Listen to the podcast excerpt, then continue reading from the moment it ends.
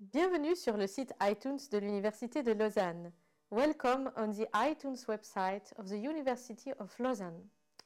Vous trouverez sur ce site les six conférences d'un colloque qui a réuni une dizaine de chercheurs internationaux, lire les papyrus du Nouveau Testament dans leur contexte.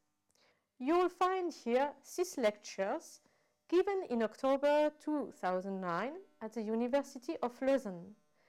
The meeting was called Reading New Testament Papyri in Context. Four lectures will be in French, one in German, and one in English. But the proceedings of the meeting will be almost in English, published by Peters, série BITL. Vous trouverez six conférences sur ce site, quatre en français, une en allemand, une en anglais, et l'ensemble des textes du colloque seront publiés presque exclusivement en anglais dans un volume qui va paraître aux éditions Peters, série BETL. Dix chercheurs internationaux étaient présents Régis Burnet, Claire Cliva, James Keith Elliott, Kim Heines Eitzen, Sylvie Honigman, Thomas Krauss, Anne-Marie Luyendik, Paul Schubert, Daniel Stöckel et Jean Zumstein. Le point fort de ce colloque a été de réunir des chercheurs travaillant dans divers champs, Nouveau Testament, textes païens, textes juifs, mais autour d'un même objet, le papyrus. Ce colloque s'est proposé d'une part de lire les papyrus égyptiens du Nouveau Testament avec les autres, papyrus documentaires, païens, administratifs, littéraires, juifs, et d'autre part, ce colloque s'est proposé de réfléchir à l'incidence théologique du fait d'entrer dans le Nouveau Testament par l'objet, le manuscrit.